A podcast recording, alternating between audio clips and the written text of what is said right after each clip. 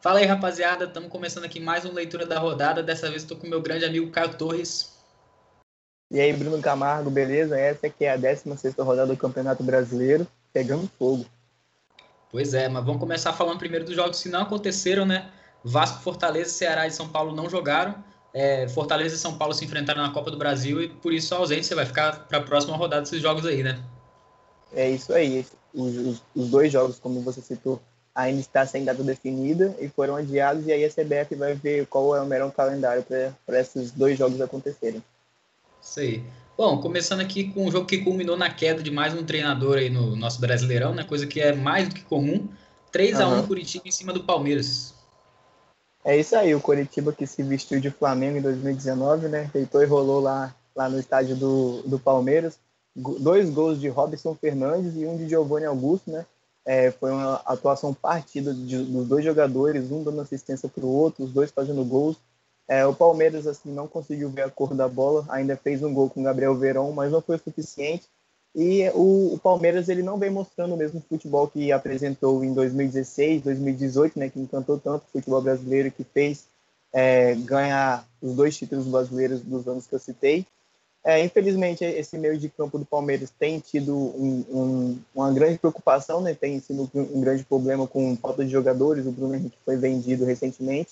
E aí o Lucha não aguentou a pressão, não aguentou os jogos é, perdidos.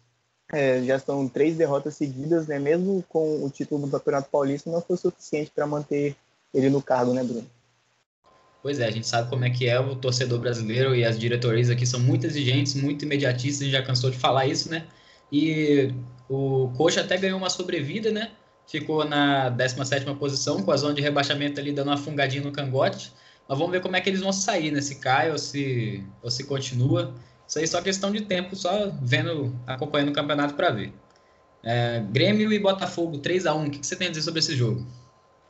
É um jogo que, que foi bem jogado, né? Tipo assim, o Grêmio fez dois gols com o PP, que o PP tem sido o destaque do Grêmio desde a saída do Everton Cebolinha para o Benfica, né?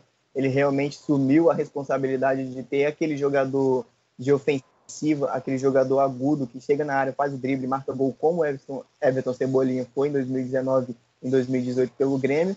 Com essa o PP assumiu a responsabilidade, está aí fazendo gol em Grenal, fez dois gols em Grenais seguidos, né, pela Libertadores no Brasileirão, e agora fez mais dois no Botafogo. E o Diego Souza, né, que bagunçou no jogo, fez o gol, a lei do ex, né, a gente brinca que o Diego Souza fazer gol em qualquer time da Série A vai ser lei do ex, que o cara jogou em todos os times. E o Botafogo fez o gol com o Matheus Babi, né, a grande referência do Botafogo nesse ano de 2020. Pois é, Diego Souza fez a festa, né, fez gol, foi expulso, é isso aí, só faltou fazer chover, o cara é bom, mano.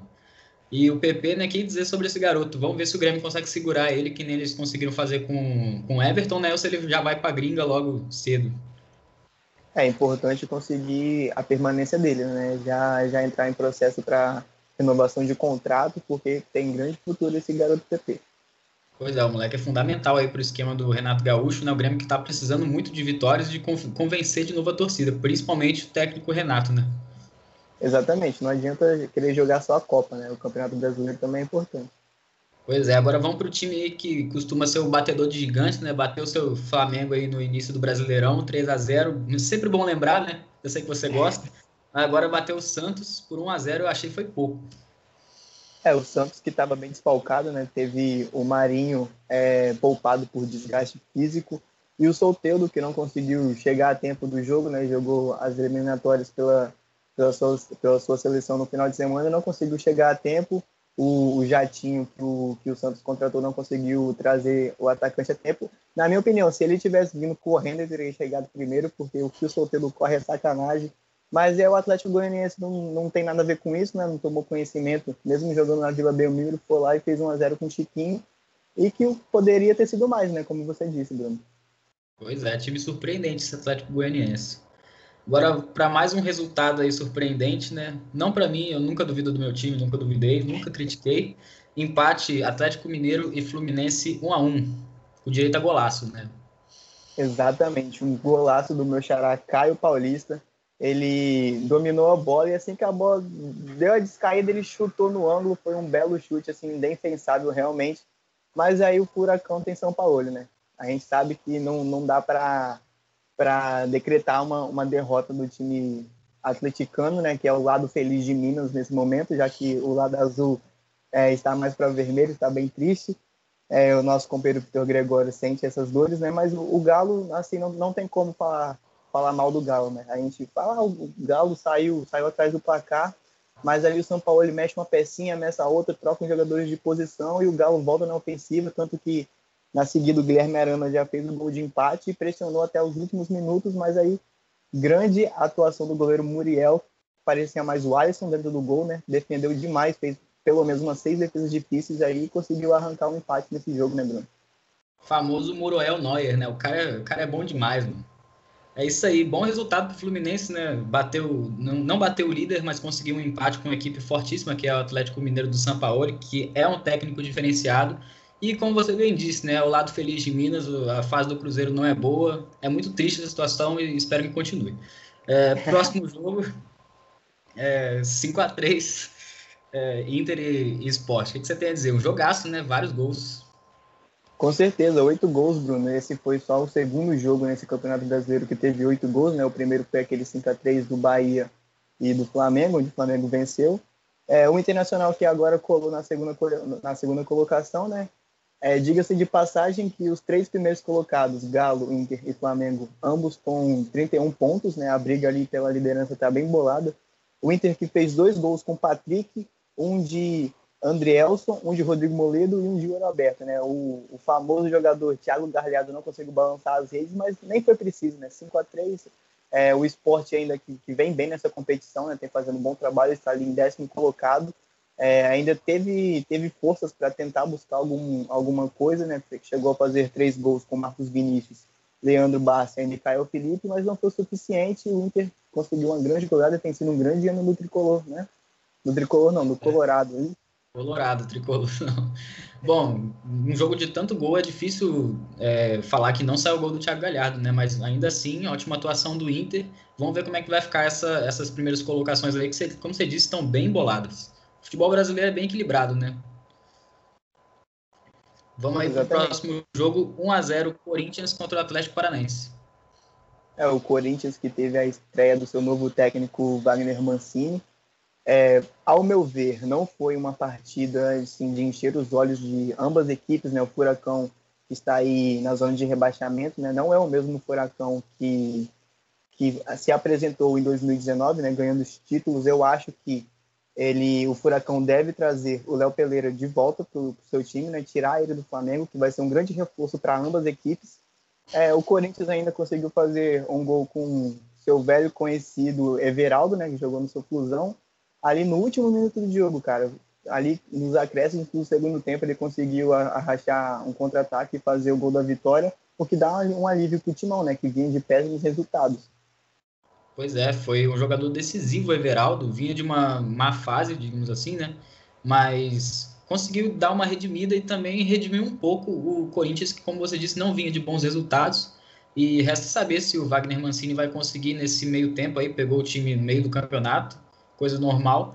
Mas vamos ver se o Corinthians vai engrenar, né? Ou pelo menos manter uma posição confortável ali que não, não possa prejudicar muito. Próximo Exatamente. jogo agora, o seu, seu Flamengo aí que não teve energia suficiente para enfrentar de igual para igual o Red Bull, né? Bragantino empatou com o Mengão, com direito a golaço de novo, né, cara? Fizeram uma lambança ali na tua zaga. Exatamente, o primeiro tempo completamente apagado das duas equipes, né, sem chances de gols algumas. Já no segundo tempo, logo aos um minuto do, do segundo tempo, Cláudio Luiz não tomou conhecimento do do Léo Pereira, que também não é não tem sido uma grande temporada do Léo Pereira, né? Diga-se de passagem. É, entrou na área fazendo embaixadinha, chutou no ângulo do Neneca, que não teve o que fazer, realmente faltou a cobertura do William Arão, que deixou a ultrapassagem é, do Carlos Luiz e a cobertura do Léo Pereira, né? Foi uma, uma lambança ali no zago do Flamengo, mas não tirando o mérito, com certeza foi um golaço do Claudio Luiz e o Flamengo conseguiu empatar no bate-rebate na área ali com o Lincoln. Pois é. Bom, é, queria destacar também a atuação do, do Neneca, né? Goleiro aí que, que surgiu, assim, depois da, dos desfalques por conta do, do Covid e tal, mas que vem tendo boas atuações, né, cara? Exatamente, é um goleiro muito promissor. Eu sempre acompanhei o trabalho dele. Na minha opinião, ele, ele teria que ser o segundo goleiro do Flamengo antes desse, desse lance de pandemia e tudo mais, porque, ao meu ver, ele era muito superior ao Gabriel Batista e ao segundo goleiro do Flamengo. Assim, com a lesão do Diego Alves, essa surto de Covid que teve no Flamengo, como você bem citou, ele conseguiu assumir ali a titularidade, enquanto o Diego, Diego Alves não se recupera 100% da sua lesão, ele está fazendo um bom trabalho no jogo, né? É um garoto promissor, né? Tem chance aí de, de também sair para outra, outras equipes no exterior e vocês conseguirem uma boa grana com a jovem promessa de novo. O Fluminense devia aprender a vender com, com o Flamengo. Exatamente, o Flamengo deveria aprender com os advogados do Fluminense. É, mas a vida é assim, né? Pois é, né? Uma coisa a gente tem que ter alto nível. Bom, então o próximo jogo aí, Goiás e Bahia. O, jogo, o último jogo da rodada aconteceu ontem às 10 horas, né, Caio? O que você tem a dizer sobre esse jogo? Exatamente, o jogo ficou 1 a 1 O Goiás ainda fez um gol com o Vinícius Lopes e o Bahia empatou com Fession aos 50 minutos do segundo tempo, né? O, o, o técnico Mano Menezes, que assumiu o Bahia recentemente, não vem tendo grandes jogos, né? O Bahia se encontra-se só na 16ª colocação com 16 pontos. É realmente uma situação bem complicada. Ele pode entrar nas zonas de rebaixamento a qualquer momento. Né? O Mano que chegou para solucionar esse problema do Bahia, que fez uma grande temporada em 2019, mas aí já, já vem acumulando derrotas, derrotas empates e está ali perto da zona de rebaixamento.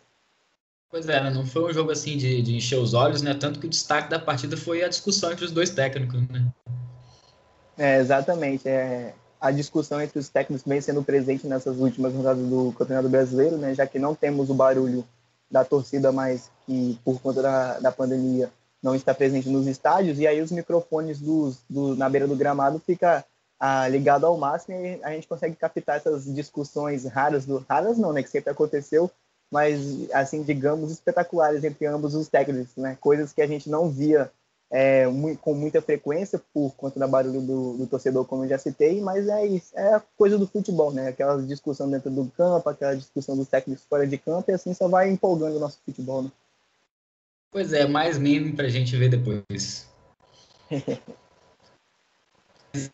então é isso aí, né, Caio? Fechamos aí mais uma rodada. Queria agradecer a sua participação. Eu que agradeço, Bruno. É sempre bom fazer o programa com você desse jeito descontraído ali, é, levando informação e piadas para a torcida brasileira, né? E um pouco de clubismo que não pode faltar, né? Jamais. é isso aí, galera. Estamos fechando. Então, muito obrigado a vocês que acompanharam. Continuem acompanhando mais coisas aqui do Leitura de Jogo para a gente poder trazer sempre um conteúdo melhor, cada dia melhor para vocês. Muito obrigado de novo você que está assistindo. Valeu. Valeu, Caio. Valeu, galera. Forte abraço.